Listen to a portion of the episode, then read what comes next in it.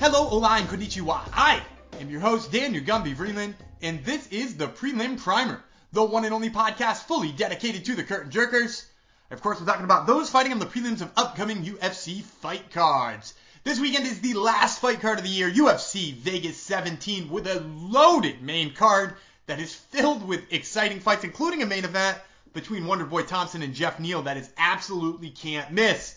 But with that being said, you of course know that we will not be breaking down that fight or any of the fights on the main card.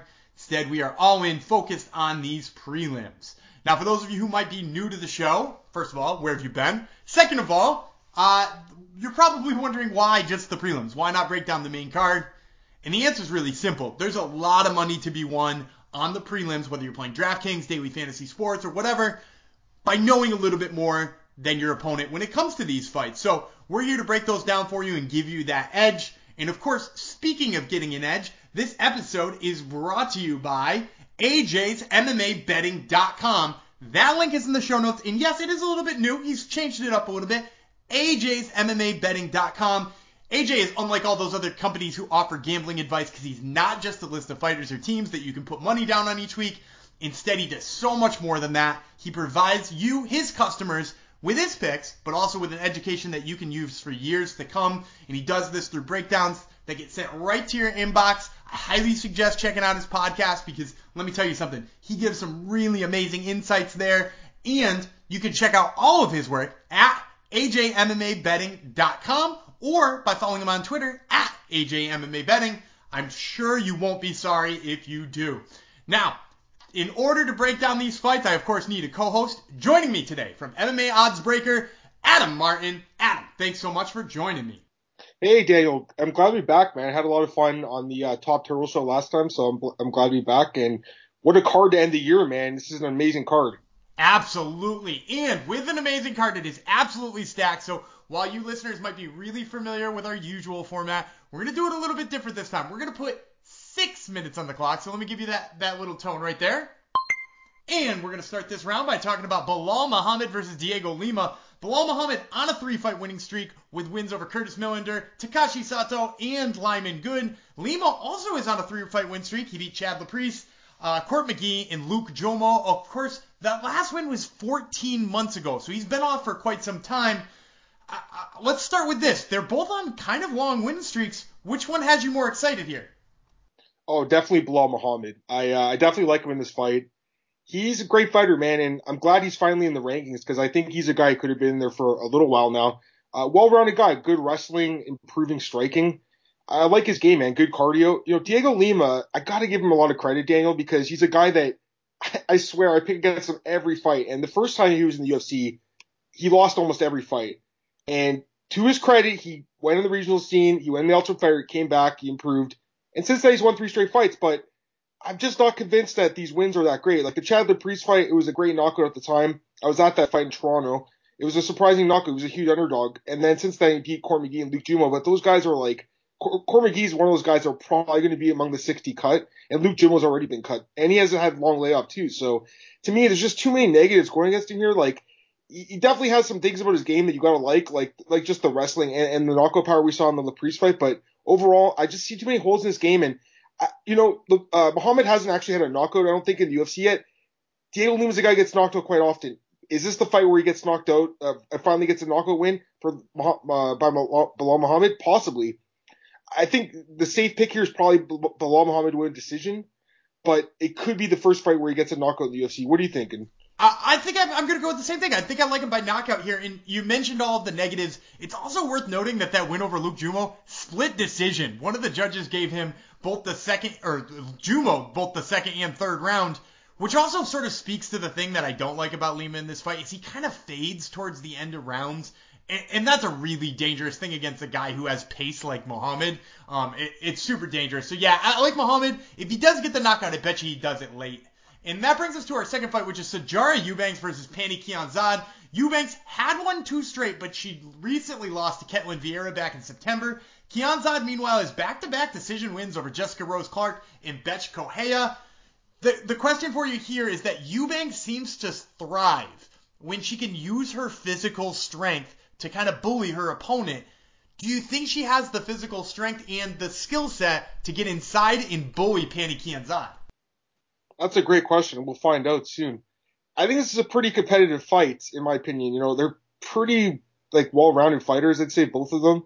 Uh, Eubanks at 125 had that size advantage, but she couldn't make that weight anymore. So 135, I think she's looked okay, not great by any means. Kianzad, she's actually looked good lately. If you go and look at her stats for her last couple of fights, like she's been landing a lot of significant strikes. So her boxing is definitely getting better. We saw in the last few fights, but I don't know, man. Eubanks physically, I do think is a little bit stronger, and I do think she might be able to get some takedowns here grind out decision.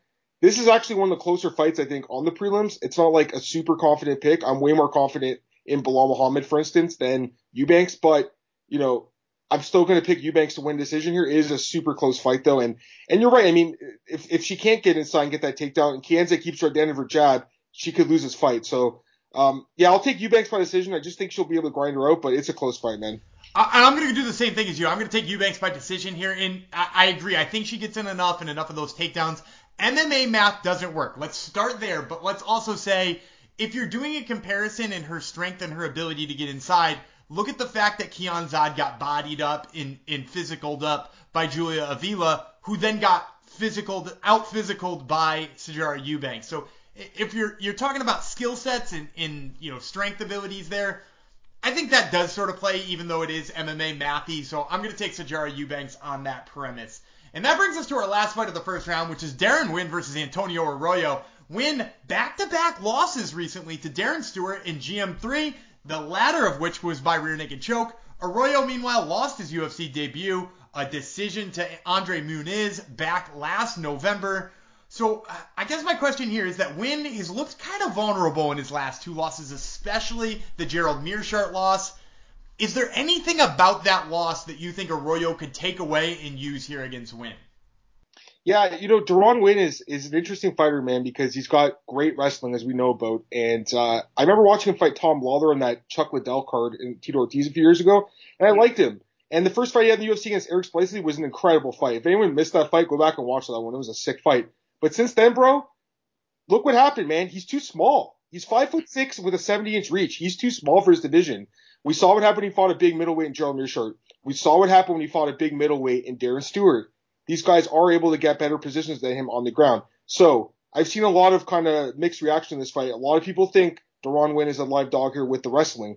And he, he is because he does have that wrestling where he can control the fight. But if he can't get the takedown and it stays standing or if it's just uh, a fight that goes to the ground and Arroyo's able to get a submission, he could lose this fight. So to me, Arroyo's got a little bit more. He's got a few more paths to victory in this fight. I just can't get over the fact that Deron Winn's is so small, five six compared to six foot three, 70 inch reach to 73. Those are things I look at. I, I got to go with Arroyo in this fight. Again, it's pretty competitive because stylistically, if Winn uses wrestling, he could win this fight. But I just can't pick a five foot six middleweight man in the UFC. yeah, I agree. I agree with you on this one. And, and the thing too about Arroyo is Arroyo's a big middleweight, so big that when he took this fight on sh- semi short notice, he demanded that this is at catchweight. So this is actually not even a middleweight fight. This is 195. Freaking Deron Winn is a 5'6", 195er right now, which is such an incredible sentence. And with that being said, I also just like the fact that Arroyo, he lives behind his jab a little bit. He's very physically strong. And, and those are the two things that are going to stop somebody who's five foot six from getting in on you and taking you down. So yeah, I got Arroyo here. I actually think he gets it done with a sub. And that does it for our very first round. We'll be back with three more fights in our second round in just a moment.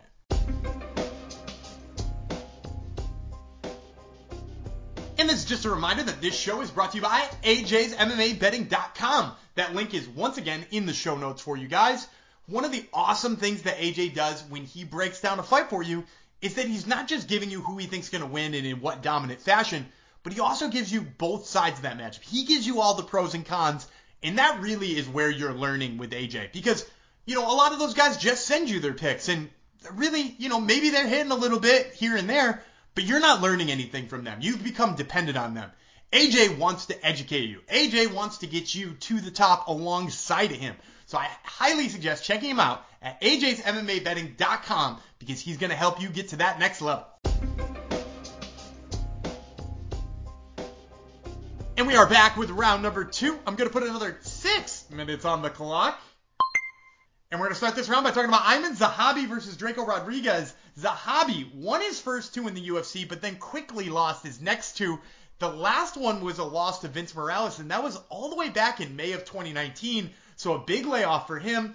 Rodriguez, meanwhile, 7 and 1, making his UFC debut. You might remember him from his Contender Series triangle choke on Mana Martinez, which he got his contract of pretty recently. So, uh, my question here is that Rodriguez in that fight, despite the fact he walks away with the triangle choke, actually was having a kind of a tough time with the grappling. It looked like he was in a triangle choke. It looked like he was in an armbar. Looked like he was almost in an omoplata. And then he pulls out the sub. Do you think that that is a bad sign against somebody like Aiemann Zahabi? I mean, definitely. The thing about Aiemann Zahabi, like, he's so well coached, right? Because his brother's going to be in his corner for us. So you know he's going to get good coaching. You know he's going to have a good game plan coming into this fight. It hasn't really worked out for him so far in the UFC, as we know, with the mediocre record. But who knows? I mean, maybe this is the fight where Zahabi finally puts it together and, and gets a win. Having, that being said, I mean, there's a few things that kind of stand out to me here in this fight.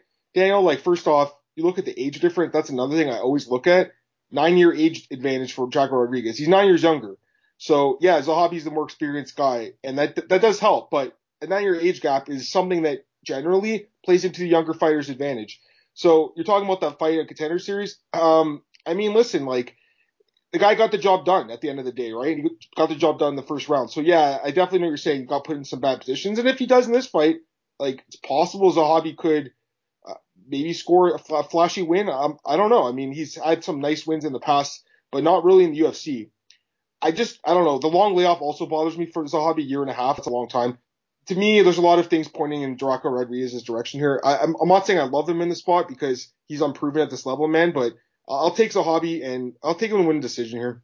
Or sorry, sorry, I apologize. I, I, meant to say I'm picking Rodriguez to beat Zahabi. I apologize. that, that's all right. I was kind of surprised when you dropped it, but I am actually going to go with Zahabi too. So maybe you uh, you just were feeling my pick about to come through. but I, I, agree with everything you said. I, am worried about Zahabi. I will say though, looking back, the thing that makes me the most confident is everybody remembers that knockout to, to Ricardo Ramos, which was really scary. He got elbowed in the chin and absolutely you know knocked silly. But I had him winning that fight. And, and you know, to be a guy who was beating up Ricardo Ramos, I, I, he just has a lot of stock in my, my case there. And like you said, the good coaching, the long layoff, I think he, it's good that he actually spent some time getting his mind right, and maybe we see a better version. Maybe this is a hopeful pick, but I'm going to take Aiemann Zahabi by decision here. And that brings us to our next one, which is a light heavyweight contest between Tafon Nchukwi and Jamie Pickett. Chukwi, 4-0 making his debut. That's right, just 4-0. He got a contender series win over Al Matavao, and he also beat William Knight by KO on the regional circuit. Pickett, meanwhile, also making his UFC debut at 11 and 4. He got a contender series win over Jhonoven Pati by punches, and this is his that was his third chance on the contender series after losing to both Puna Soriano and Charles Byrd. So he, he had some chances in order to get here. Now, the big question is obviously Nchukwi's power, right? Chukwi throws bombs. Does Pickett have what it takes to stay elusive and stay away from those bombs in this fight? Bro, I love this fight. I gotta tell you right now, man, this is like gonna be one of the best fights of the card. I can see someone getting brutally knocked out in this fight, and I, I gotta go with Nchukwi, but Pickett, man, there's something special with this guy too. So let me talk about Nchukwi first. That fight on Contender Series against Al Matavao, my jaw dropped, man. That was such a crazy knockout. Again, if people missed that one, go back and watch that head kick. That was sick. And like you said, the William Knight win, that's a nice win. I really like William Knight. That's a great win. So this guy's been a pro for like less than two years. He's already in the UFC with four knockouts on, on the regional scene. I like that man. He's finishing guys. Not like he's just taking the decision. He's knocking them out and knocking them out brutally. Um, he's a young guy, 26 years old. There's just a lot to like about him. Moving down to 185 is interesting we'll see how that weight cut. That, that's definitely something to keep in mind. The weight cut could be a concern possibly, but overall, I really like the guy. Talking with Pickett really quick, uh, man, I gotta be honest, bro. I, I thought that he wasn't that good.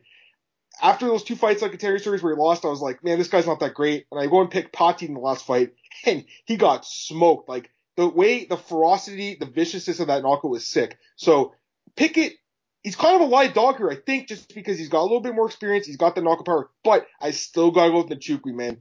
Based on what I saw, the guy's got crazy knockout power. I'll take him to win a knockout here, by knockout here, either way, I don't see this fight going three rounds. Yeah, I totally agree with you. I'm going to take Chukwi here. I do like Pickett. I will say the thing that worries me about those fights with Charles Byrd and Puna Soriano is they sort of manhandle them, and, and neither of them are as strong as Chukwi. So, like, if he does get in some sort of grappling exchange, I can't imagine that going well for him or any clinch exchanges. So, like, you know, that that's another, you know, just sort of check mark on the Chukwi side. So, yeah, I'm to take Chukwi here. I'm to take him by knockout uh, in early on, too. So, that brings us to our last fight of the second round, which is Rick the Gladiator Glenn versus Carlton Minus. Glenn, last loss to Kevin Aguilar, that was in November of 2018. He's been gone for two years.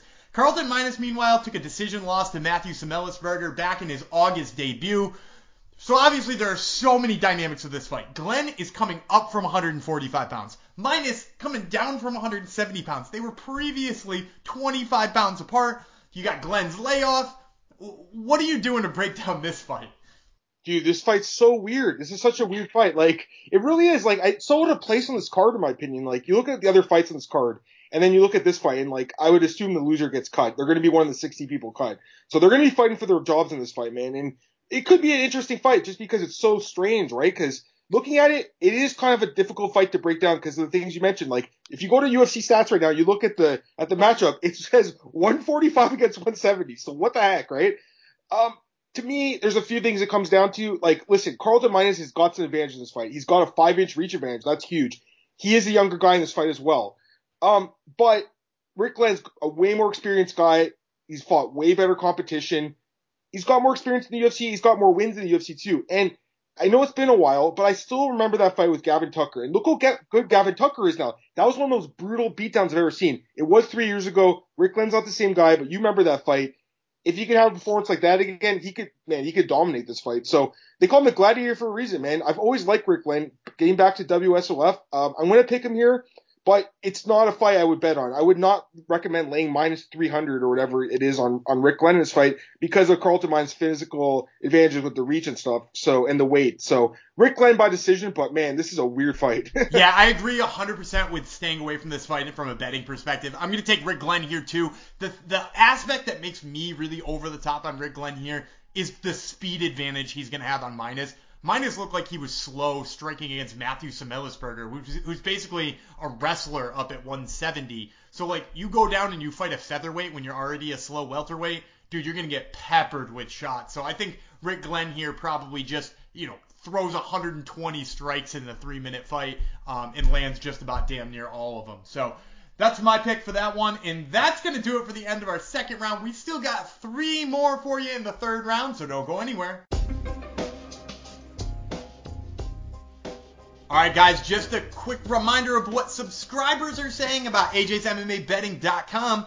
And this comes from subscriber George, a real life subscriber out there in the world. He says that he's been following AJ for several months, and AJ is ultra impressive. But honestly, it's more than AJ's winning selections and return on investment that are the reasons I follow.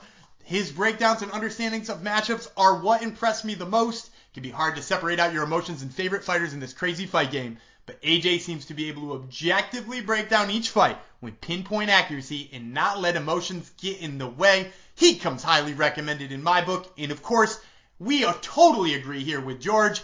He comes highly recommended in my book as well. And I think you'd love him if you check him out at ajsmmabetting.com.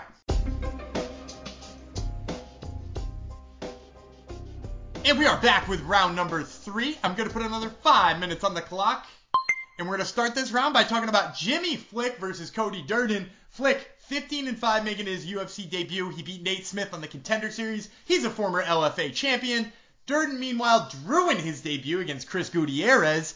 Now, I've broken down this one, but obviously you're a new guest, so I'm going to ask you the same question I asked whatever guest I had three weeks ago. Do you think Durden could wrestle Jimmy Flick? And do you think he should wrestle Jimmy Flick? This is a great question, Daniel. I'm glad you asked that question. Could he wrestle him? Yes. I do think he will probably try to shoot some takedowns here and and get the fight to the ground. But if he does that, that's a that's a mistake. Jimmy Flick's special on the ground, man. We've both seen him fight. He's incredible at chaining submissions together. Like one of the best guys I've ever seen. This is a weird fight too in some ways because they're both uh well, I think Durden's moving down to 125, right? So that's kind of interesting. Also, like you said, the fight was supposed to happen two weeks ago. Cody Durden got pink eye and the fight got canceled or scratched for two more weeks. So that's weird too. I mean, what have they been doing the last two weeks? Have they just been training? Like, have they been relaxing? Has their weight gone up?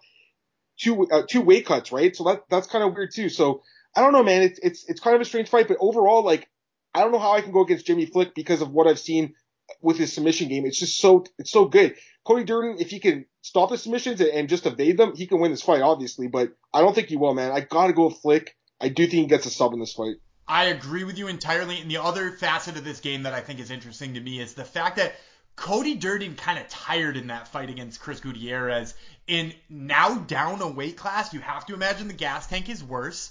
And he's fighting a guy who's a machine and puts a crazy grappling pace. If he's going to try to chain wrestle Jimmy Flick, he is going to be working nonstop for every single minute he's doing it. And I just can't imagine that Jimmy Flick runs out of gas before he does or doesn't slap into submission. So, yeah, I got Jimmy Flick here by submission as well. And that brings us to our second fight, which is Jillian Robertson versus Taila Santos. Uh, Robertson on a two-fight winning streak. She subbed Courtney Casey and then took a decision over Poliana Botelho. Uh, Santos, meanwhile, after losing her debut, bounced back to win a decision over Meatball Molly McCann. So I think the obvious question here, Robertson's clear path to victory always seems to be take it to the ground, use that submission game. But does she have an advantage here over Santos, who's pretty darn good on the ground anyway? I think as far as pure submissions go, Robertson has an advantage almost every almost over everyone in this division. Like her, I think she has the record now for most submissions at 125, right? So she she's got an amazing submission game offensively, but defensively it leaves a lot to be desired. What about the fight with Barber where she got her face smashed in on the ground? That really worries me, man. Like, and she's been submitted too by um Mayra Bueno, right? So she's been tapped out. I, I like Jillian Robertson. Don't me wrong, and she is a, she is born in Canada, so I I should pick her here, but I I like Santos, man. There's a few reasons I like her. I mean, first off, the fight with McCann, I didn't expect that performance from her. She looked absolutely incredible in that fight. Like, and that was after a long layoff too. So that's one of those fights where you talk about what what do fighters do with their layoff. She was getting better, and she landed a lot of takedowns, controlled that fight. I think she'll be able to kind of uh, just negate any of Robertson's submission attempts here and, and stay in top position if the fight's on the ground, or if it stays on the feet, she has a five inch reach advantage. So there's a lot that I like about Taila Santos in this fight personally. And I'm going to pick her to win this fight, uh, take her by decision, but she could get a stoppage possibly if Robertson maybe tires. But uh, I'm really curious to hear what you think about this fight, actually. Yeah, I, I the thing is, is I, I definitely hear what you're saying. She definitely got better. She looked good against Molly McCann. To me, I, I kind of chalk that fight up though to being uh, somebody who's very good at grappling, beating up, and, in taking down and out wrestling. I mean, she's a British boxer. That, that's what Molly McCann is. And yeah, she she's ironing out the other parts of her game. She's certainly got some takedown skills, but at her heart, she loves boxing, right? And and so I see a Brazilian who took down a British boxer a bunch of times. Not to oversimplify things, I think Robertson is just a little bit better. And and you know, you mentioned before. You know, where you sort of take their age into stock, and they don't have a huge age difference here, but Robertson is younger and she's working with Dean Thomas. I just have so much respect for him. In, in right now, he's he's pretty much giving her one-on-one time. It's it's her, Shorty Torres, and Dean Thomas alone in a gym somewhere. I just can't imagine how much better that's making her grappling on a daily basis. And you know, you mentioned her bad loss. Let's mention uh, Taila Santos's bad loss too. She lost to Mara Romero Borella, who's no longer with the UFC, and is like one in her last six fights with just a win over Santos. So she's got a bad loss in there too, in, with some grappling in there as well. So I'm gonna take Robertson, and I actually think she gets the sub here. But you're right, this is a super close fight. Uh, and that brings us to our last one, which is Karl Baby K Roberson versus Dalcha Lungiambula. Uh, so Roberson had a two-fight win streak. He got that snapped by Marvin Vettori with a rear naked choke. Of course, now that that loss does not look bad absolutely at all. Lungiambula, meanwhile, won his UFC debut against uh, Dequan Townsend, but then he got front kicked into oblivion by Magomed Ankalaev uh, with just one of the more brutal knockouts that I've seen. So Roberson, if you look back at all of his losses, he seems to kind of only get beat by people who are willing to grapple him up, right? Like Vettori grappled him up, uh, Glover Teixeira grappled him up. You know, like his losses are to grappling type guys. Is that a game plan that's even available to Dalcha, or or is he good enough to beat him anywhere else?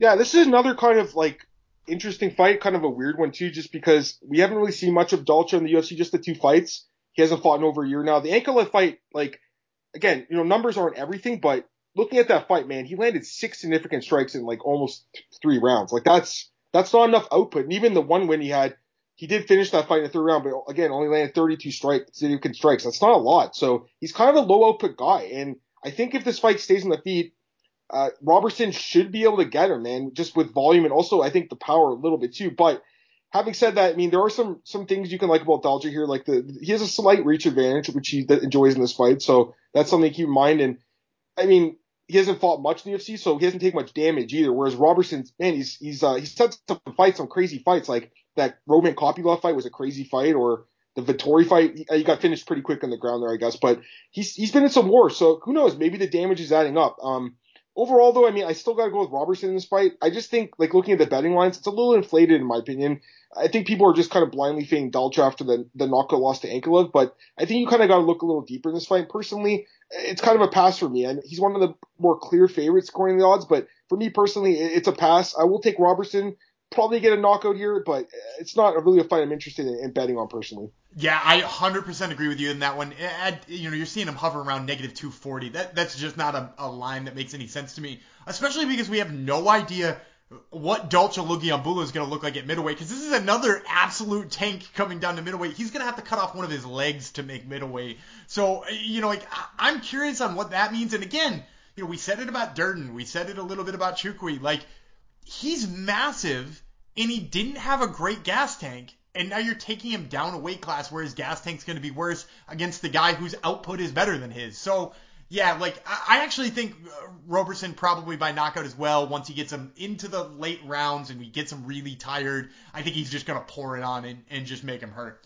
Uh, and that's gonna do it. Nine fights. We gave it to you guys in right around 20 minutes. We hope you guys enjoyed, learned a little bit of something, maybe have a little bit more of an edge if you're playing DraftKings or maybe you're laying down some money on these prelims. Uh, so we hope you guys enjoyed. I want to once again thank my co-host Adam Martin. You can follow him on Twitter at MMA or MM Adam Martin. Uh, Adam, thanks so much for the time, man. I really appreciate yeah, it. Yeah, thanks for having me, man. It was a lot of fun.